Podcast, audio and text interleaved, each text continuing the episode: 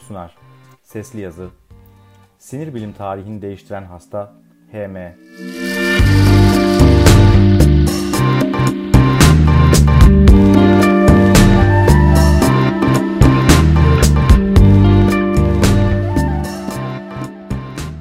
1930'lu yılların başlarında yaşanan bir bisiklet kazası sinir bilim tarihini radikal biçimde değiştirecek bir dizi olayın başlangıcı sayılacaktı. 7-8 yaşlarında bilinci kapalı olarak kaldırıma uzanmış vaziyette duran bir erkek çocuğu sinir bilim, hafıza ve beyin anatomisi hakkında bildiklerimizi yerle bir edecek birçok gelişmenin önünü açacak sayısız deneyin ve bilimsel çalışmanın nesnesi olacaktı. Daha sonraları adının kısaltması olan HM harfleriyle anılacak olan bu küçük çocuk kazayı takip eden yıllar içerisinde epilepsi nöbetleri geçirmeye başlamıştı.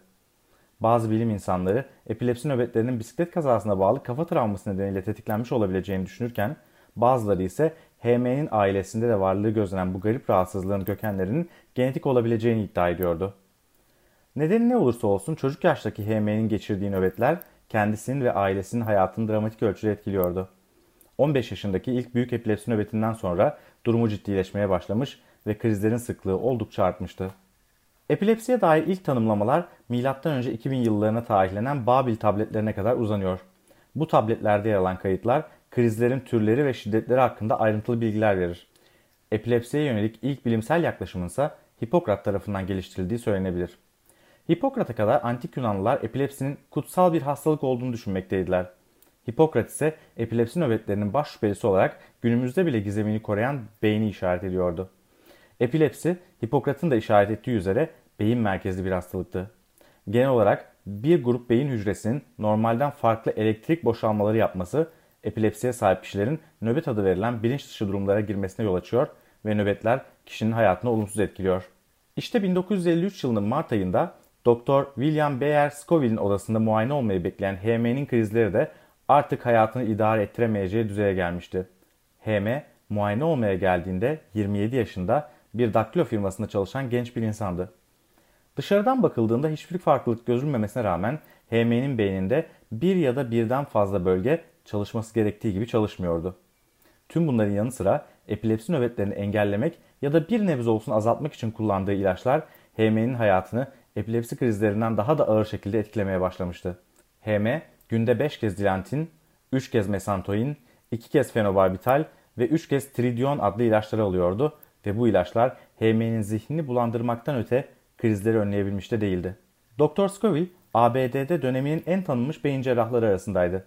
Tanınmışlığını psikiyatrik bozukluğu olan hastalara uyguladığı cerrahi müdahale olan lobotomi operasyonlarına borçluydu. Lobotomi fikri ilk olarak 1880 yılında İsviçreli bir doktor olan Gottlieb Burckhardt tarafından ortaya konulmuştu. Burckhardt işitsel halüsinasyonları olan şizofreni hastalarının beyinlerindeki bazı bölgeleri operasyon ile almış, sonrasında hastalardan birinin ölmesi, diğerinin de intihara teşebbüs etmesi nedeniyle fikrini rafa kaldırmak zorunda kalmıştı. Burkhart'ın yapmış olduğu operasyonlar hastalarda umulan etkiyi de yaratmamıştı. 1935 yılında Portekizli nörolog Antonio Egas Moniz daha sistemli bir metot geliştirmiş ve aralarında depresyon, şizofreni ve mani hastalarının da olduğu kişilere lökotomi adını verdiği teknikle müdahale etmişti. Lökotomi ya da sonradan yeniden popüler olan şekliyle lobotomi temel olarak beyindeki bölgelerin bazılarının alınmasını, bölgeler arasındaki sinir iletiminin kesilmesini hatta kimi zaman çeşitli lezyonların kasten oluşturulmasını içeriyordu. Cerrah Moniz bu keşfi sayesinde 1949 yılında Nobel Tıp Ödülünü Walter Rudolf Hess ile paylaştı. Ancak bir mucize gibi tıp dünyasının önüne sunulan bu yöntem gerçekte oldukça ciddi yan etkileri olan ve kalıcı hasar verme kapasitesine sahip körleme yapılan bir operasyondan fazlası değildi. Çünkü lobotominin icat edildiği ve sonrasında yükselişe geçtiği yıllarda beynin işlevsel anatomisi hakkında bilinenler oldukça sınırlıydı. HM ve ailesi epilepsi nöbetlerine çözüm bulmak için ABD'nin en çok lobotomi yapan ikinci cerrahı olan Dr. Scoville'e başvurmuştu. Fakat bir sorun bulunmaktaydı. Dr. Scoville, lobotomi operasyonlarının tamamını psikiyatrik bozukluğu olan kişiler üzerinde gerçekleştirmekteydi. Daha önce psikiyatrik rahatsızlığı olmayan hiçbir hastaya lobotomi uygulamamıştı. Dahası 1950'li yılların teknik imkanları ile epilepsinin kaynaklandığı sorumlu beyin bölgesini bulmak oldukça zordu. Bunun için hastanın kafatasının açılması ve epilepsiye yol açabileceği düşünülen tümör, lezyon ya da anatomik bir anomalinin bulunması gerekiyordu. Çoğu durumda epilepsi herhangi bir hasarın ya da anomalinin görülmediği bir beyin bölgesinde bile gözlenebiliyordu. manyetik rezonans görüntüleme yani MR ve bilgisayarlı tomografi gibi icatlar ucuz bilim kurgu romanlarının hayalleri gibi duruyordu. Bu açılardan bakılınca lobotomi tam anlamıyla gözleri bağlı şekilde ve sadece bir balyozla Davut heykelini yapmak için çalışmaya benziyordu. Tüm bunlara rağmen Dr. Scoville, HM ve ailesine lobotominin nöbetlerin giderilmesi için bir çözüm sunabileceğini iletti ve kararı onlara bıraktı. HM ve ailesi mevcut şartlar içerisinde Dr. Scoville'e güvenerek lobotominin yapılması yönünde karar aldılar ve 25 Ağustos 1953 tarihinde operasyonun yapılması için anlaştılar.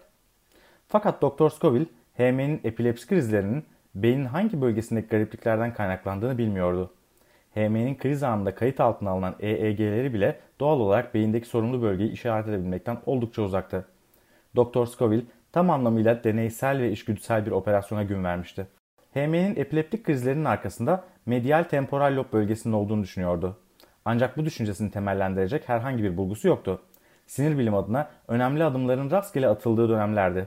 Fakat kimse medial temporal lob hakkında anatomik çizimler ve birkaç bilgi haricinde bir şey bilmiyordu. Medial temporal lob, kafatasımızın yan bölgelerinde yer alan temporal lobların orta kısımlarında yer alan bir yapıydı. Temelde amigdala, hipokampüs, uncus, dentat gyrus ve parahipokampal gyrus adlı yapıları bünyesine barındırıyordu. Eğer beyin anatomisine aşina değilseniz bu bölgelerin adları size korkutucu gelebilir. Ancak 1950'li yıllarda da kimse bu bölge ve işlevleri konusunda pek fikir sahibi değildi. Örneğin hipokampüs deniz atına benzeyen şekliyle limbik sistemi bir parçası olmaktan öte ne iş yaptığına dair fikir yürütülemeyen bir yapıydı. Amigdala ise bademe benziyordu fakat işlevsel olarak büyük ölçüde gizemini koruyordu. Operasyondan bir hafta önce HM rutin kontrollerden geçti. Kan testleri, EEG kaydı gibi işlemleri psikolojik değerlendirme takip etti. Wexler zeka testi sonuçlarına göre HM'nin IQ'su 104 idi. Bu normal kabul edilen değer olan 100'den biraz yukarıdaydı. Sonuç olarak HM'nin lobotomi olmasına engel olacak herhangi bir bulguya rastlanamamıştı. 25 Ağustos 1953 sabahı HM operasyon masasında bilinci açık şekilde uzandı. Dr. Scoville, HM'nin medial temporal loblarının her ikisini de kelimenin tam anlamıyla temizledi. HM'nin kafatası açıldığı şekilde kapatıldı. Dr. Scoville operasyon ekibi HM'nin hayatının ve bilim tarihinin akışını değiştirecek operasyonu bitirmişlerdi. HM'nin operasyonundan takriben 6 hafta sonra Dr. Scoville Journal of Neurosurgery dergisine yapılan müdahalenin anlatıldığı bir makale gönderdi. Makalenin içeriğinde HM'nin fizyolojisinde ve davranışlarında herhangi bir anomali gözlenmediği rapor ediliyordu. Operasyon istenildiği gibi başarılı geçmişti. Ancak bir istisna olduğu not düşülmüştü. Hasta yakınlarının isimlerini hatırlamakta güçlük çekiyor, yaşadığı evin odalarının nerede olduğunu hatırlamıyor, hatta tuvalet ya da pisuarın nerede olduğunu unutuyordu.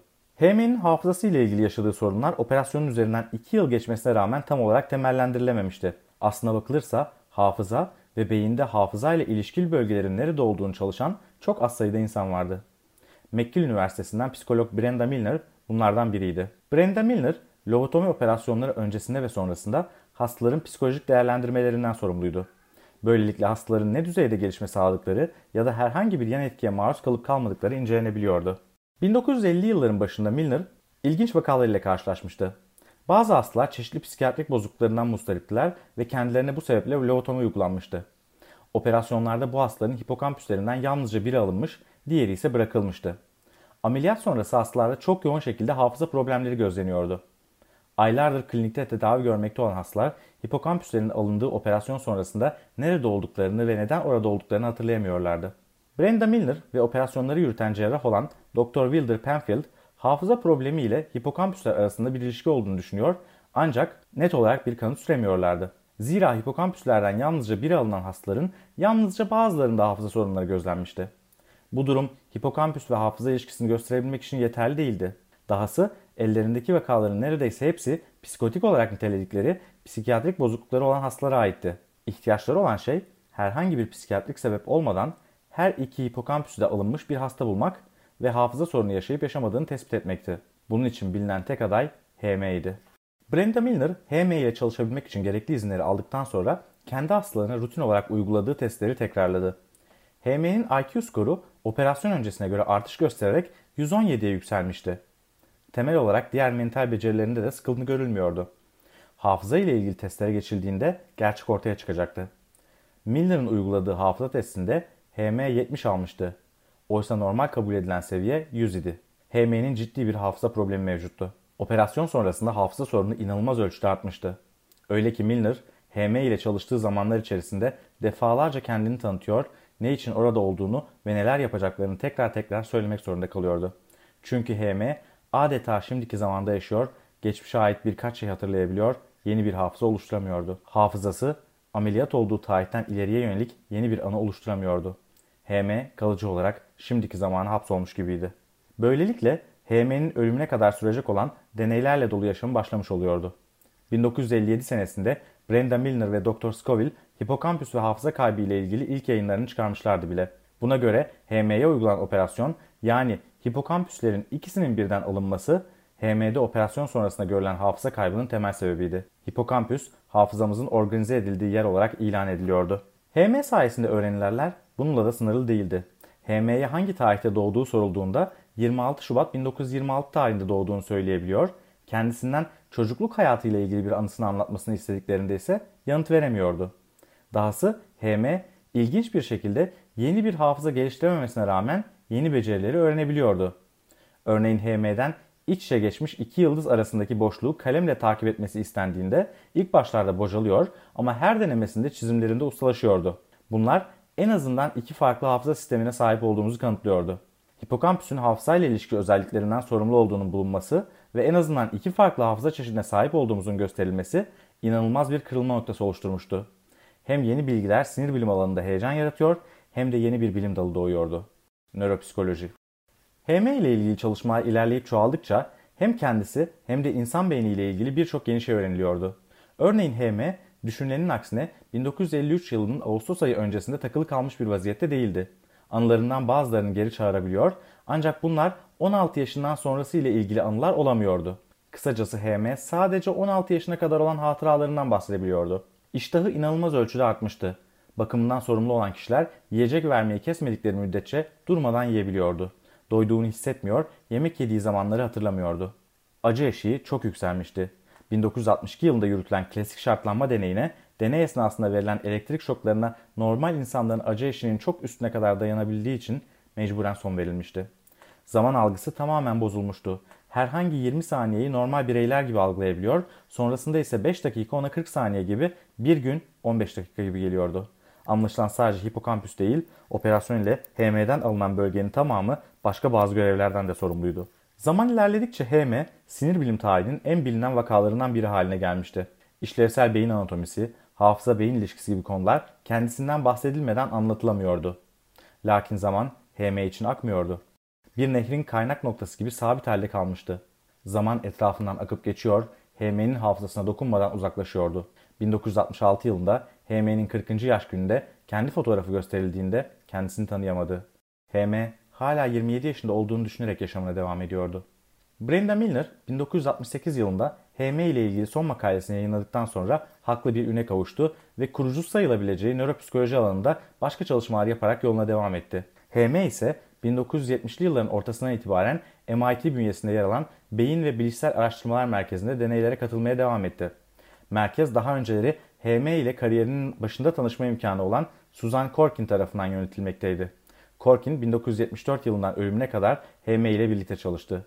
HM, MIT ve Corkin için hayati bir öneme sahip olmuştu. Beyin ve Bilişsel Araştırmalar Merkezi'nin yayınlarının %22'sinden fazlası HM vakası ile ilgiliydi. Bunların yanı sıra Corkin, HM ile ilgili kimlerin hangi konularda araştırma yapabileceğini de belirleyen bir pozisyon almıştı. MIT'deki laboratuvarlarda HM'nin fotoğrafının videosunun çekilmesi Corkin tarafından yasaklanmıştı. HM ile araştırma yapmak isteyen kişiler çok sıkı şartları bulunan bir anlaşmayı da imzalamak zorundaydılar. Corkin, HM'nin bilim için ne kadar değerli olduğunu biliyor ve kendi deyimiyle HM'nin de güvenliği için işleri sıkı tutuyordu. HM ömrünün geri kalanını Corkin'in gözetiminde MIT'nin deneyi olarak geçirdi. Henry Gustav Molaison yani HM 2 Aralık 2008 tarihinde solunum yetmezliği nedeniyle hayata gözlerini yumdu. Ölümü sonrasında beyni bedeninden ayrıldı. 3 boyutlu modellemesinin yapılabilmesi için beyni her biri 7 mikron kalınlığındaki 2401 parçaya bölündü. Henry Molaison 82 yıllık hayatı sona erdiğinde geride büyük bir bilimsel miras ve bilim tarihini etkileyecek ölçüde ilginç bir beyin bırakmıştı. Henry'nin bırakmış olduğu bu miras ölümünden sonra bile tartışmaları devam ettirebilecek kadar büyüktü. Henry'nin ölümünden sonra yapılan otopsi ve beynin 3 boyutlu olarak canlandırılması çalışmaları çok ilginç bilgilere erişti. 2014 yılında Nature Communications dergisine yayınlanan makaleye göre Henry'nin beyninde daha önce bilinmeyen bir lezyon tespit edilmişti. Bu lezyon sol frontal lobda lateral orbital gyrus adı verilen bölgede yer almaktaydı. Muhtemelen cerrahi bir ekipman ile ameliyat sırasında oluşmuştu. Aslında bakılırsa bu çok önemli bir gelişmeydi. Çünkü Henry'nin ölümüne kadar yürütülen çalışmaların hepsi sadece medial temporal loblarının alınmasından doğan etkilerin olduğu varsayımı üzerine yürütülmüştü. Ayrıca aynı çalışma bilinenin aksine Henry'nin hipokampüsünün tamamının alınmadığını, bir kısmının bırakıldığını ortaya koyuyordu. 2016 yılında HM ile ilgili çıkan yeni bir kitap Henry'nin ölümüyle ilgili tartışmaları daha da alevlendirdi. Yazara göre Corkin, Henry ile ilgili datanın büyük bir kısmını yayınlanmadan yok etmişti. Dahası Henry'nin ölümünden sonra fark edilen lezyonun Corkin tarafından önceden bilindiği ancak bilim camiasından saklandığı öne sürülüyordu. Hatta 2014 yılında Nature Communications'da yayınlanan olan makalede lezyondan bahsedilmemesi için baş yazara baskıda bulunulduğu bile iddia ediliyordu. Bahsedilen makalenin yazarlarından biri de Corkin'di. Kitabın yazarı Luke Dietrich, saklanan verilerin çok geniş bir bilgi içerdiğini şu örnekle açıklıyordu. 1953 yılında Henry'nin operasyon öncesi yapılan değerlendirmesine yönelik bilgilerin bile yalnızca bir kısmı açıklanmıştı. Bazı bilgiler açıklanmadan atlanmıştı. Öyle ki operasyon öncesi değerlendirmeyi yapan kişi Henry'nin kendisine söylenen sayıları aklında tutmakta zorlandığını not düşmüştü. Kısacası Henry'nin hafıza ile ilgili sorunları operasyon öncesinde de başlamış olabilirdi. Belki de iddialar içerisinde etik olarak en endişe verici olanı Henry'nin MIT bünyesinde katıldığı deneyler için kimin onay verdiği ile ilgiliydi. Buna göre Henry annesinin ölümünden sonraki dönemde deneylere katılma formlarını kendisi imzalamıştı. Yani anteregurat amnezisi olan amigdala, hipokampus ve diğer temporal lob parçaları çalışmayan bir hastanın deneylere katılmak için onan formu imzalamasına izin verilmişti. Bu iddiaların tümüne MIT yanıt vermek zorunda kaldı. Çünkü kitabın yayınlandığı sene içerisinde Corkin vefat etmişti. Peşi sıra iddiaların yazarı kişisel bloğundan karşılık verdi. Belki de Corkin'in vefat etmiş olması Henry'nin ölümü sonrasında yaşanan iddia düellosunun erkenden kapanmasını sağladı. Henry Gustav Molaison ya da kısaca HM etkileri günümüzde bile devam eden büyük bir fırtınanın tek öznesi olarak yaşamaya devam ediyor. Tıpkı Phineas Gage, Monsenor Tan ve nicelerin atlarının yaşadığı gibi. Yazan Necip Mahmuz Seslendiren Onur Arpat